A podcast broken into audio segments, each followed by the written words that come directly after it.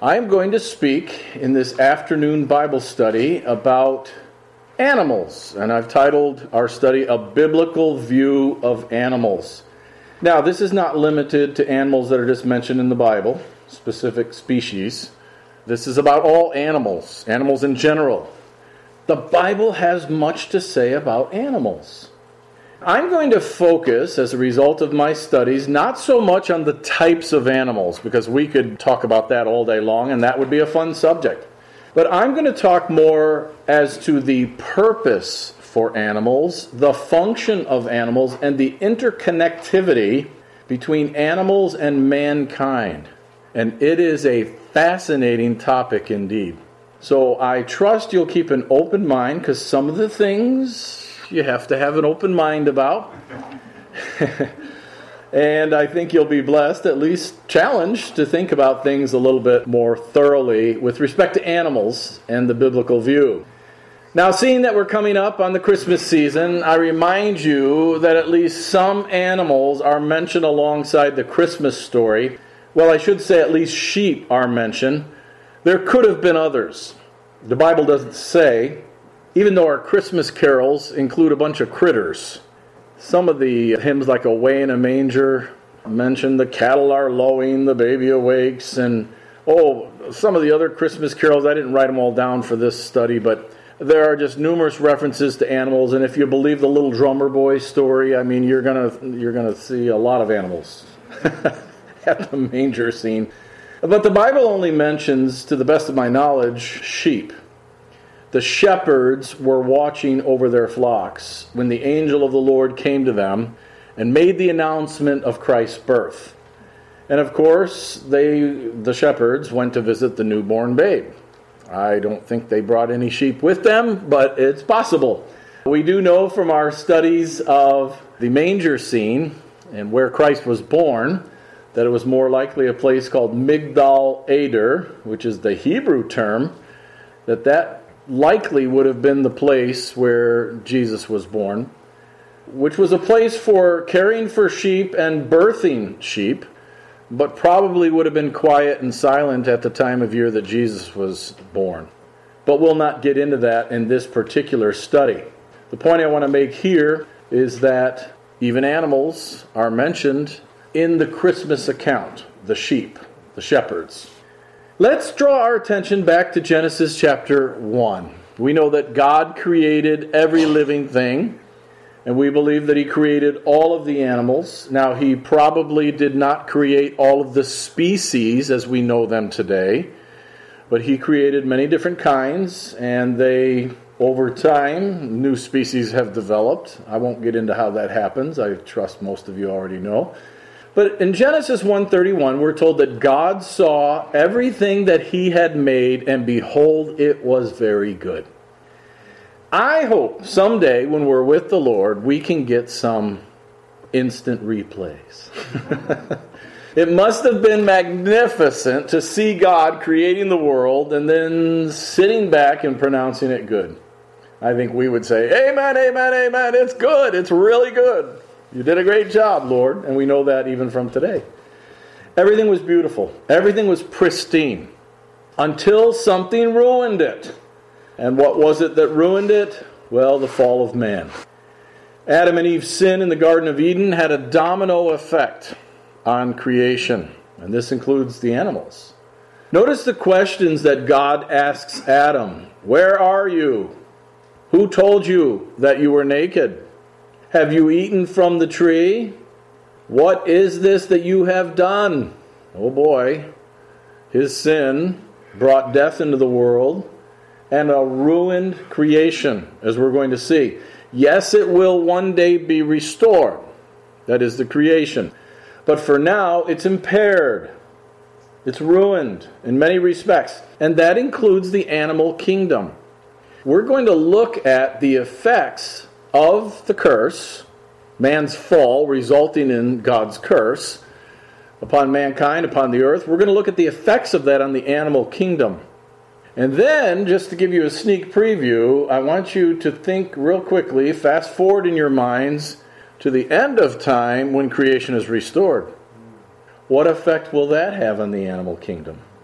Hmm. But a principle right up front that I want to mention because we're going to refer to it repeatedly in our study today. I have come to the conclusion from my biblical study of animals that the fate of animals is closely connected to man's fate. Now, by fate, I'm not using that in a mythology sense. Fate was one of the gods.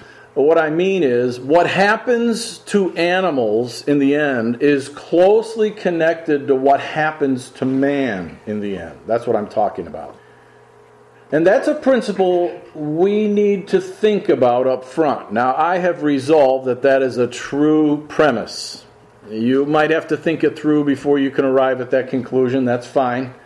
But I hope to demonstrate for you in the course of the study today that that is a true statement. Let's go to Romans chapter 8 and verse 20. We read there, For the creation was subjected to futility, not willingly, but because of him who subjected it in hope. When was the creation subjected to futility? Well, at the fall, of course. But let's emphasize another phrase in this verse, not was subjected. Let's emphasize to futility. The creation was subjected to futility. What does that mean? Well, futility means, in the King James, the word is vanity, but it also means inutility, not able to be used correctly, purposelessness, frustration. So Romans 8:20 says for the creation was subjected to purposelessness, frustration, inutility. That's what the word means. Now think about this. Creation was created perfect, including the animal kingdom. Animals were created for a specific purpose. Be a blessing to man, to be a help to man, and so on. But then man sinned. Think it through. The animals did not sin. Man sinned. And as a result, animals which are connected, their fate is connected to the fate of man. The animals, therefore, were subjected to futility, purposelessness, and frustration, not because of anything they had done, but because of what man had done. That makes us wonder what the animal kingdom once was and what it will one day become. For I think it's far greater than what we see in the world today. And we're going to find in our study that it's magnificent what it once was and what it will become. If I'm correct in my premises, we'll see. Romans 8:20, let's emphasize another phrase, for the creation was subjected to futility not willingly. That is not voluntarily. Animals did not choose it. The created order had no choice. Man made a choice and it affected everything.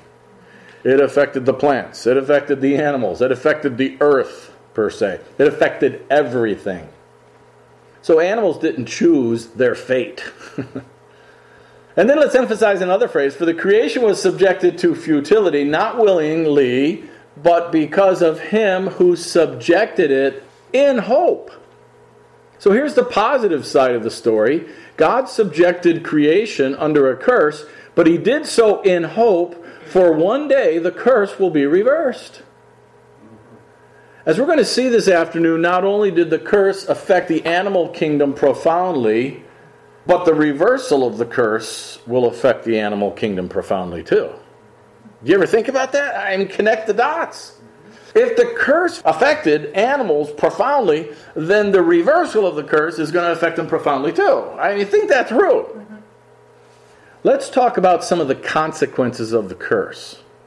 Well, consequence number one when man fell, all creation was cursed, including the animal kingdom. And what are the consequences of man's fall, then, on the animal kingdom? Well, we can start with Genesis chapter 3 and verse 14. So the Lord God said to the serpent, Because you have done this, you are cursed more than all cattle, and more than every beast of the field. On your belly you shall go, and you shall eat dust all the days of your life. The serpent was cursed above and beyond the rest of the animal kingdom, but the animal kingdom was most certainly cursed as well. So the implication is the entire animal kingdom was affected by man's sin. Now there's a second consequence of the fall, and that's death. Sorry to be gruesome, but it's a fact of life that we have death in our world in many forms. Death of animals, death of humans, of course. Romans 5:12 says, "Therefore just as through one man sin entered the world, and death through sin, and thus death spread to all men because all sinned." And who's the one man here mentioned in this verse? Adam. So because of Adam's sin, death entered the world, and death spread to all men because, well, all have sinned. There was no death before the fall. And I believe that includes animals. Now, you all enjoyed, excuse the usage of this word, but you all enjoyed a little death on your Thanksgiving table, I think. and I'm referring to a roasted turkey or ham or whatever you have. As a result of the fall, we eat meat. In fact, it was after the flood that God told Noah that animals could be killed and eaten. And meat is delicious, but we have no idea of the quality of food before the fall in the garden. Adam might say to us one day, You Americans thought you had delicious food, or you Europeans or Oriental cultures. And there are some great foods I've tasted around the world, but it's nothing like what we had in the garden. That was delicious. I can hear Adam saying that. It not only sustained their life, it was delicious, undoubtedly far greater than the meat that we enjoy today, because the meat is the result of the curse. One day, I believe, in the millennial kingdom, mankind will be vegetarian once again. In fact, I think that will continue starting with the millennial kingdom and going on ad infinitum. But until that day, we eat meat. And by the way, and I want you to really take this seriously, whenever you eat a meal that involves meat, you should appreciate the fact that an animal gave its life so that you could eat your meal. Now, you don't have to be spooky about that, you know, and and rush to vegetarianism. We'll see why you don't need to do that in just a moment, but the point is that that animal gave its life for you to have a nice meal. And you should just be thankful, grateful that God allowed this for me to be able to eat. And all of this is the result of the fall. As I said, animals were affected too. Now let's extend that into another consequence of the fall God's requirement that Israel offer lambs as sacrifices to atone for man's sins. In fact, the Old Testament sacrificial system was the result of the fall. And we could extend that all the way to Jesus. His sacrifice, the sacrificial Lamb of God who takes away the sin of the world, is a result of man's fall. It needed to happen to redeem mankind from sin and Satan. And by the way, Jesus was sacrificed as the Passover lamb on Passover.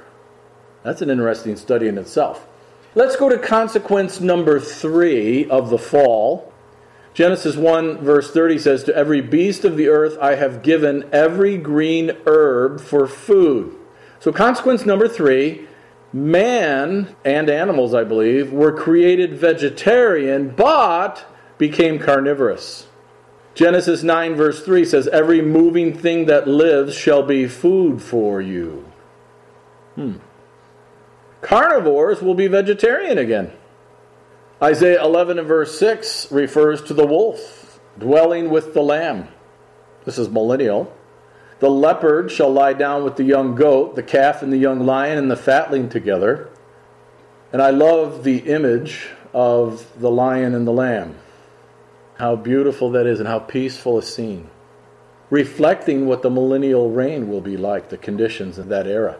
Now, I'm going to provoke you a little bit with this next consequence. And I'm putting a question mark at the end of it because we're not 100% sure but I tend to think that the speech of animals was possibly revoked at the time of the fall. Now, granted, there's some speculation here, but I tend to think that animals had some rudimentary form of communication, may not have been as sophisticated as man's, but some means of communicating with mankind. And we have some evidences in the scriptures that animals can speak when God allows them to. You remember in Numbers 22 28, we're told, Then the Lord opened the mouth of the donkey, and she said to Balaam, What have I done to you that you have struck me these three times? You remember, Balaam was being stubborn and resisting the will of the Lord, going a certain way that he wasn't supposed to go, and the angel of the Lord appeared. Now, Balaam didn't see it, but the donkey did. And that's an interesting thought. The donkey saw the angel, Balaam did not. Hmm. And Balaam beat the donkey, which he should not have done, but he did. And the donkey spoke. God opened the mouth of the donkey. And she said, What have I done to you that you have struck me these three times? Did you notice that the donkey spoke to Balaam and he talked right back to the donkey? As if it were natural. But Balaam's donkey speaks. The Lord opened the mouth of the donkey. Now, the word open means loosed. Perhaps animals were created with the ability to speak, but lost the ability when the creation was cursed. God sealed up their communication ability. It seems that the donkey did have some abilities, animals in general, but in this case, God loosed the mouth of the donkey. And as I said before, it's also interesting to note that the donkey saw the angel. Hmm. And then, of course, in Genesis, the serpent speaks to Eve. Genesis 3, verse 4 the serpent said to the woman, Eve was not surprised to hear the serpent speak. For the serpent to speak to Eve, and for Eve to not be shocked by that, makes you wonder if animals perhaps did communicate in some way. And then I remind you in the future, and this is rather interesting Revelation 5 and verse 13 refers to all creation speaking. Revelation 5:13 says, "And every creature which is in heaven and on the earth and under the earth, and such as are in the sea, and all that are in them, I heard saying, Blessing and honor and glory and power be to him who sits on the throne and to the Lamb forever and ever. Every creature. 19th century scholar G.H. Pember said, quote, If animals were given to Adam as vassals or subjects, it is but reasonable to conclude that so long as he remained in a state of innocence and retained his sovereignty, there would be a means of intelligent communication between himself and his willing subjects. End quote. Hmm, that makes a lot of sense. And then we hop to the 21st century. The writer Randy Alcorn, you've heard of his book called Heaven, which is a very interesting book. He says, and I quote, In a universe teeming with God's creativity, should talking animals surprise us? If people will be smarter and more capable on the new earth, should it surprise us that animals might also be smarter and more capable? End quote. Hmm. Something to think about. Two scholars, 19th century, 21st century. Now, we do have at least one reference in addition to what I've already given you. In Job chapter 39 and verse 17, God tells us in Job 39, he's talking to Job, he tells Job about the ostrich. And in Job 39 17, we're told God deprived her of wisdom. The word deprived means made to forget.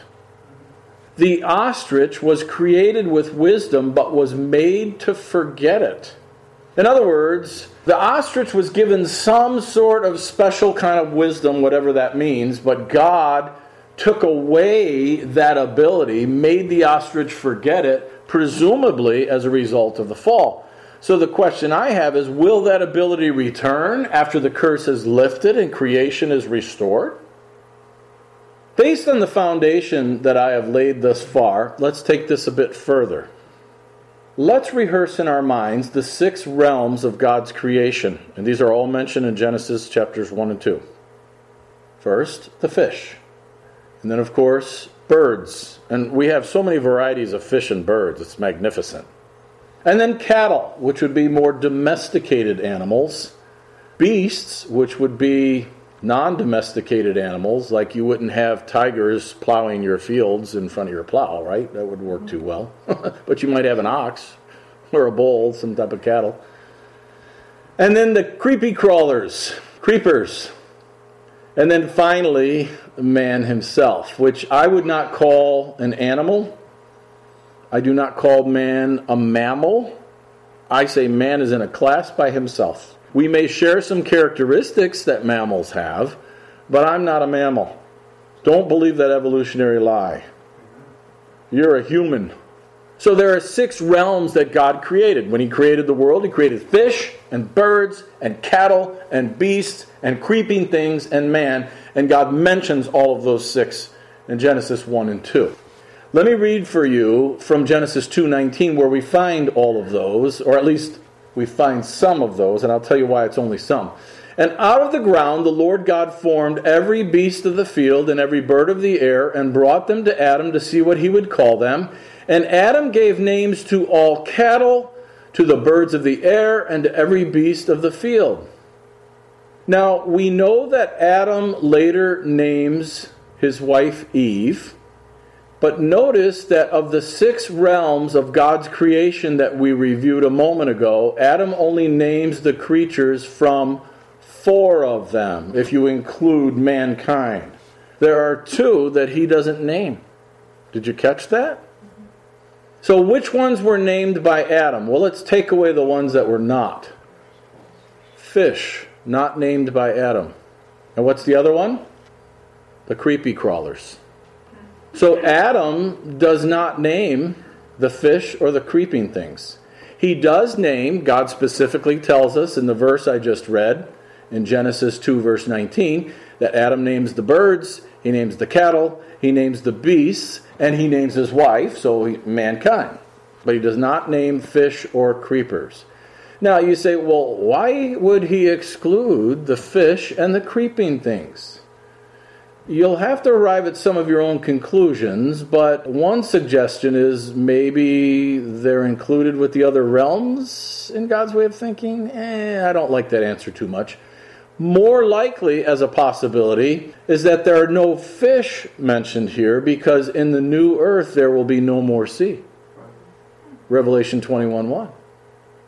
Hmm. And what about creeping things? Well, perhaps no creeping things were named because sin entered into the world through the chief of creepy crawlers, a serpent. Now, I don't know. I'm being a bit speculative here, but you got to answer that for yourself. Why did Adam not name fish and creeping things? We don't know for sure, but here are two possibilities that I've given you.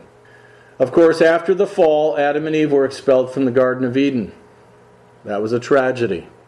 But you know, I find it interesting that in Genesis 3 and verse 24, it says, So he drove out the man, and he placed cherubim at the east of the Garden of Eden and a flaming sword which turned every way to guard the way to the tree of life. Now, hold that thought.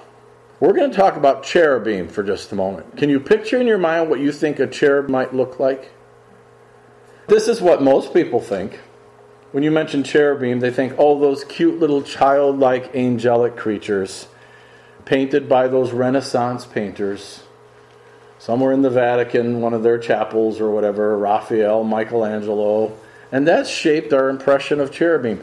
I remember when our three youngest daughters were little, Anna, Beth, and Sarah, we had some people in our church who referred to them as the cherubs. I said, if you knew the real description of a cherub, you would not call them that. Uh, not to mention the little horns that those three daughters had. no, they're angelic to their daddy. Did you know? I know you folks do because you've been taught on this, but cherubim are not angels per se. They are a separate class of supernatural beings known as, quote, living creatures, unquote. Ezekiel 10, verse 15 says, And the cherubim were lifted up. This was the living creature I saw. Revelation 15 and verse 7 distinguishes between angels and cherubim. Now, I'm going to give you a rather detailed description of cherubim from Ezekiel chapter 1. And I'm doing this for a purpose because I'm going somewhere with this. I won't tell you where just right now, but this is what their appearance was like. And I'm using phrases right out of Ezekiel chapter 1. They had the likeness of a man, each one had four faces. You say, well, that's odd. They're obviously hyperdimensional beings something that we cannot visualize in our three dimensional world, but they live in a hyperdimensional, multidimensional world. You know, we have troubles drawing a tesseract today, which is like a hypercube. Imagine trying to draw what Ezekiel saw a four faced being. He gave the best description he could give. Each one had four wings. Their legs were straight, unlike our legs that go straight down, but then our feet come out perpendicular to our legs at the bottom. Well, their legs were straight. They didn't have perpendicular feet. In fact, the soles of their feet were like the soles of calves' feet. And they sparkled like polished bronze. Now, if you ever see one of these creatures, keep it to yourself. no one's going to believe you. it goes on to say the hands of a man were under their wings on their four sides. Their wings touched one another each had the face of a man, each of the four had the face of a lion, each of the four had the face of an ox, and each of the four had the face of an eagle. Now remember, keep keep telling yourself this is a multi-dimensional being. Ezekiel's having a hard time describing it in three-dimensional terms. It goes on to say they were like burning coals of fire and like the appearance of torches. Woo, getting really remarkable. The living creatures ran back and forth in appearance like a flash of lightning. when they moved, they went toward any one of four directions. They did not turn aside when they went. Hmm. And by the way, I'm not going to talk about this except I'll just mention a sentence here. This is the same text where you find the wheel in a wheel, which in my mind signifies some kind of gyroscope, like they have in airplanes. I don't know. Undoubtedly, very difficult for us to comprehend, but keep in mind multidimensional beings that Ezekiel's trying to describe for us. And then he goes on in chapter 10 to add a few more things. Their appearance, they're full of eyes all around. It seems that they can see then from every possible angle front, back, sides. It's my understanding that in a multidimensional world, four, five dimensions plus, you not only can see the front of a person, like I can look at Grover right now, and I can see the front of him, but in a hyperdimensional world, I can see the front, the back, every side of Grover, including his insides, all at the same time. Now, that's mind blowing, but that's the difference between our dimension and higher dimensions. Now, let's go to John's vision of cherubim in Revelation 4, verses 6 through 8. He says, In the midst of the throne, and around the throne were four living creatures, full of eyes in front and in back. The first living creature was like a lion, the second living creature like a calf. The third living creature had a face like a man, and the fourth living creature was like a flying eagle, each having six wings. Now, I'm going to show you a couple of artist renderings of cherubim. And you can go on Google and you can see a whole bunch more. I think I'm going to just show you a couple here. But keep in mind, this is just what an artist would imagine. How do you paint a multidimensional being? Again, we have trouble drawing a tesseract, which is what, four dimensional? A hypercube? How do we draw cherubim? Well, artists have come up with some things and they're really creepy looking. Maybe a better word is terrifying. And I don't think that these artist renderings really even begin to do justice. I think it's just to help us imagine a little bit. Hold all of this in the back of your mind about cherubim. We're going to go somewhere with it in just a moment, but I want to remind you again of the realms of the animal kingdom that were named by Adam fowl or birds, cattle, beasts, and mankind he did not name the fish or the creeping things. So let's take them out on our graphic here behind me. Let's take out the fish, let's take out the creeping things, and let's put this in a little bit of order here. Now, on the next slide, I'm going to insert the specific living creatures, the, the faces mentioned in the cherubim, in each of the categories where they belong. For fowl, you have an eagle. For cattle, you have an ox. For beasts, you have a lion. And for man, of course, you have man. Hmm. These are the four faces of the living creatures in Ezekiel and Revelation.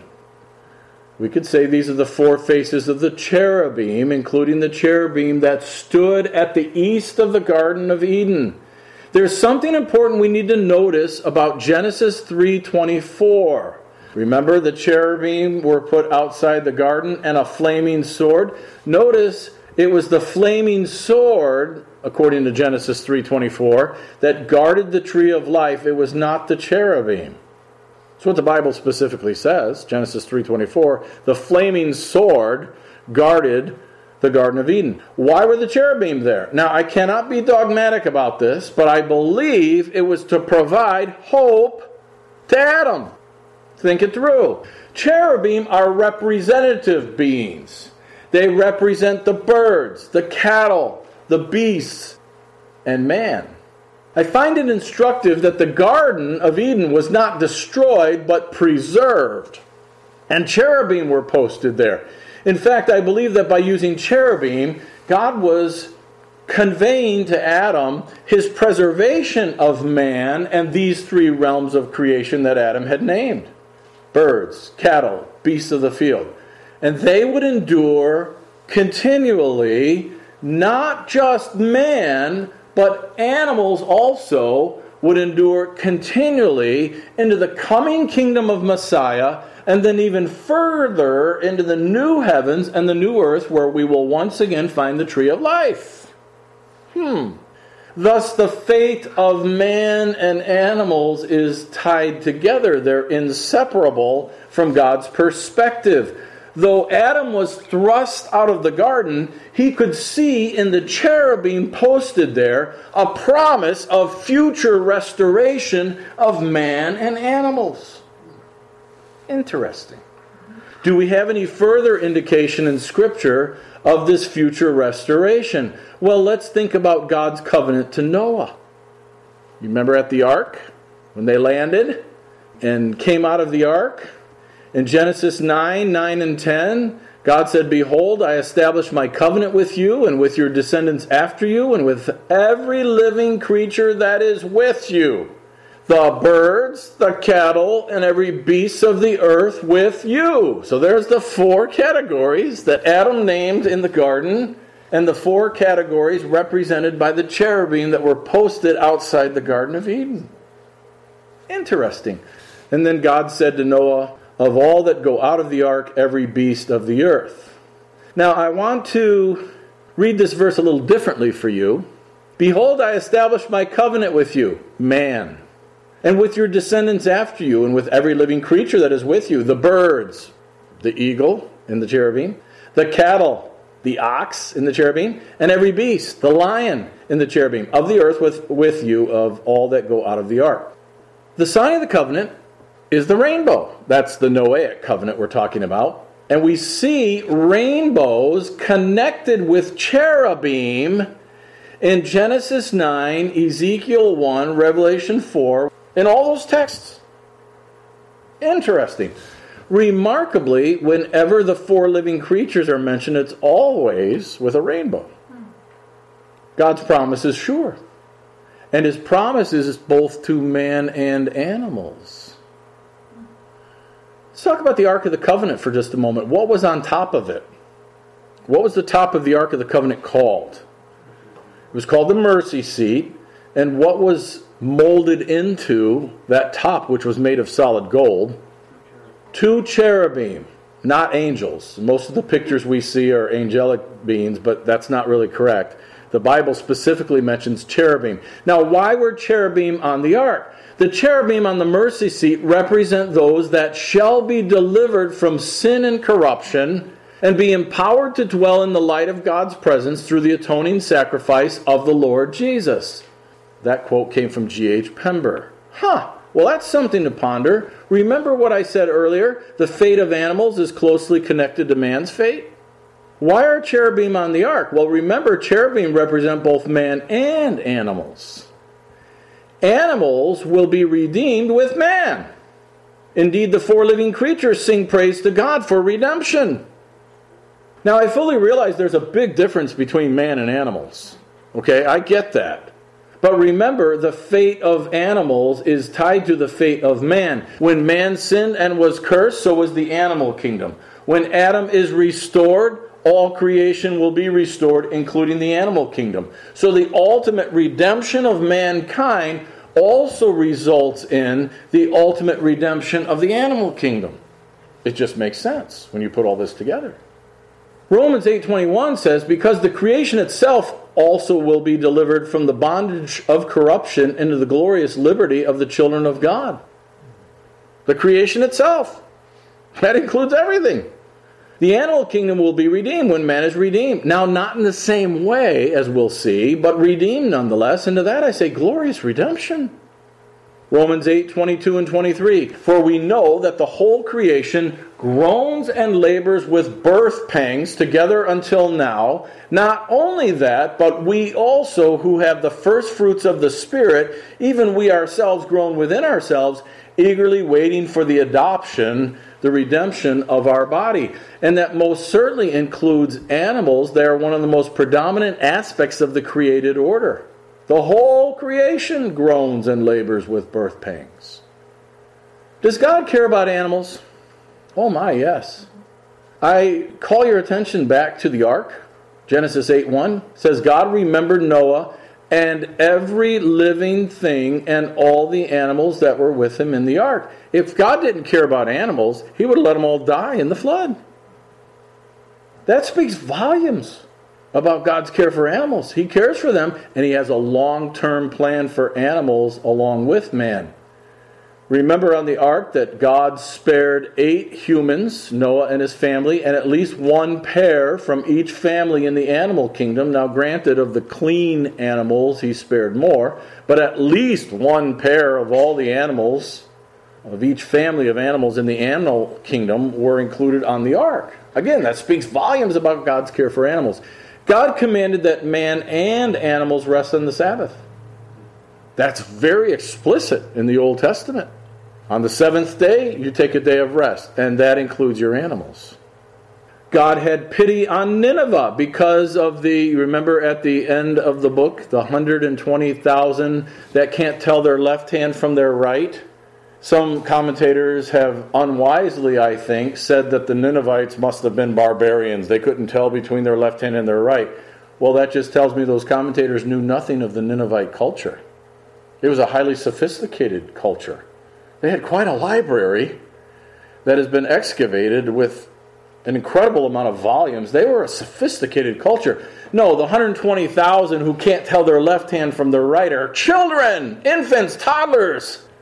Can little kids tell between left hand and right? No, not until they reach a certain age and can start to think through those things. But the Bible says God had pity on Nineveh because of those little children and also much cattle. God cared about the animals. We also read in the New Testament, Luke 12 and verse 6 Are not five sparrows sold for two copper coins, and not one of them is forgotten before God? And in Matthew's gospel, we read that when a sparrow falls to the ground, God knows it, cares about it. Psalm 104, verse 21 The young lions roar after their prey and seek their food from God. Job 38 41, who provides food for the raven when its young ones cry to God? God cares about the animal kingdom. Now, somebody could raise some objections to what I've presented so far. Somebody might say, well, Pastor Hollingsworth, animals merely perish. They just die and that's it. And they might quote Psalm 49 20. A man who is in honor yet does not understand is like the beasts that perish. And the word perish here is a specific Hebrew word that means reduced to silence.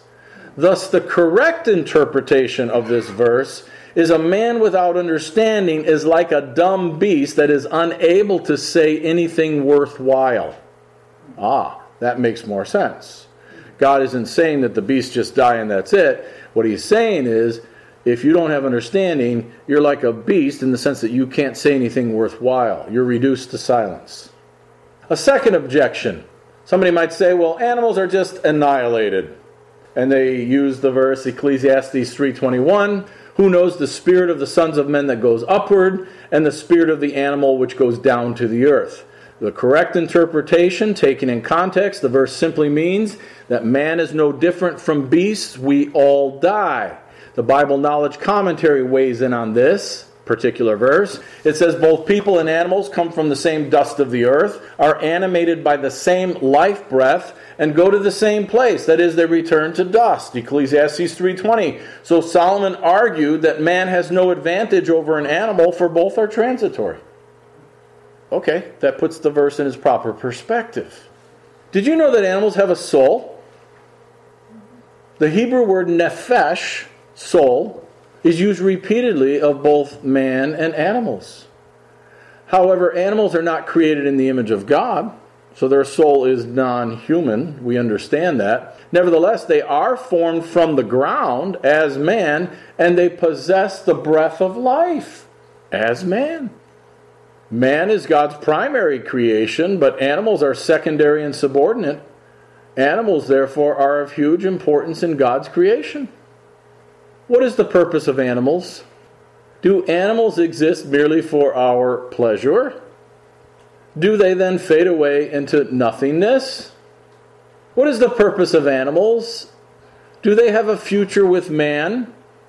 Are they for our instruction here and now? Well, remember the principle I've stated all the way through the fate of animals is closely connected to man's fate. So I'm going to suggest to you tonight that animals are for our learning. They teach us lessons in character. We're told in the scriptures to be industrious like the ant, be bold like the spider, be cooperative like the locusts, be resourceful like the conies, which are like rock badgers. Proverbs 30. They also teach us lessons in sensitivity. Balaam should have paid attention to the reservations of his donkey. Proverbs 12 and verse 10 says, A righteous man regards the life of his animals. I think we should learn lessons in character and sensitivity from the animal kingdom. Now, I don't mean things spooky like, ooh, I want to hear what this animal has to say to me or anything like that. but just learn from their traits and sensitivities sometimes of animals. Maybe we can pick up on things. In fact, we should not be cruel to animals. We should not kill animals unless it's for food or clothing. And nowadays, with the abundance of fabrics available, is it really necessary to kill animals for clothing? I used to be a little more liberal in my mindset with respect to animals. Now, forgive me if you're a cat lover, but I used to say cats are good for target practice. Now, I don't say that anymore. I've been converted when it comes to animals. I still wonder why God created cats. To me, they don't serve any earthly purpose. But anyway, aside from that, there you go. Aside from that, I would say that we need to treat animals correctly and not kill them unless we need it for food or unless they're a predator, obviously. The point of all this, and we're coming down to the end here, we're very close. Animals have a future. God cares for animals now. He's made promises regarding their future, Genesis chapter 9. Animals will participate with man in the millennium and the new earth, and we have references of Scripture in Isaiah 11 and chapter 65 to demonstrate that. And animals will be redeemed from the curse and will sing praise to God with all creation, Romans 8 and Revelation 4 and 5. So, in closing here this afternoon, let's play a little if then if the fate of animals is tied to man's fate. That's a premise I gave you that I said I believe is correct. You have to decide if it is or not, based on what I've shared with you. If the fate of animals is tied to man's fate, and if animals were cursed because of man's fall, then through man's redemption, animals will also be redeemed and the curse lifted then when man is resurrected, animals may also be resurrected, or at least restored or recreated, and some scholars have suggested maybe even extinct species. Now that's speculative. But how far does this go? You have to think this through. It's a possibility because there are a whole lot of animals in the realm to come, and if animals are not resurrected or recreated as humans are, then you're going to have an abundance of human population and a fraction of animal population. Think it through. And here's another then. Then animals will be abundant in the new earth, and like man, they will be smarter. And then animals will sing praise to the Creator. Now, I would also add that perhaps, and this is speculative too, but perhaps animals will have the ability to talk or communicate somehow in a more intelligent way with man in the future. We don't know for sure, but I do believe that's a very real possibility. What is our relationship to animals, or what should it be? Well, we should learn to enjoy and appreciate animals with whom we will enjoy companionship in the ages to come. If this is true, and it is, how much more so with people? What a tragedy that many people, including Christians, treat their pets better than they do other people. That's a tragedy. We should learn aspects of character from their behavior. We should learn to treat animals as God's special creation that possess souls. Now, they're non human souls, not made in the image of God, but they're souls nonetheless. And finally, we should maintain a stewardship relationship with animals in our care of them. Take care of your animals and respect the animals that God has put on earth. But do not conclude from this that we are to become vegetarian. God has given us animals in part for a food source in this present age. And the Apostle Paul said, All creatures of God are good, and nothing to be refused if it's received with thanksgiving. When I was in Cambodia, I'll close with this. I saw street side vendors that had great big round bowls full of three inch long cockroaches. I kid you not, they would buy these and eat these. Crickets, frogs, and tarantulas. I kid you not, they would eat these things. In fact, when we sat down to lunch one day, I'm eating some Cambodian food that we got in a restaurant. And the national missionary guys that we were traveling with at the time, they had purchased a sack of crickets. And they were eating them crunch, crunch, crunch, one by one, just like potato chips here in the States. That's not for me. But no. like Jay's potato chip, you know, can't stop eating them. They ate the whole bag. But it's lawful. Paul said so. Here's the point of the whole study tonight. We should praise God for the animal kingdom. And I do believe God has a big plan for them in the future, just based on what we've seen in the past and what we can see of animals in the future kingdom. And with that, I'm officially done.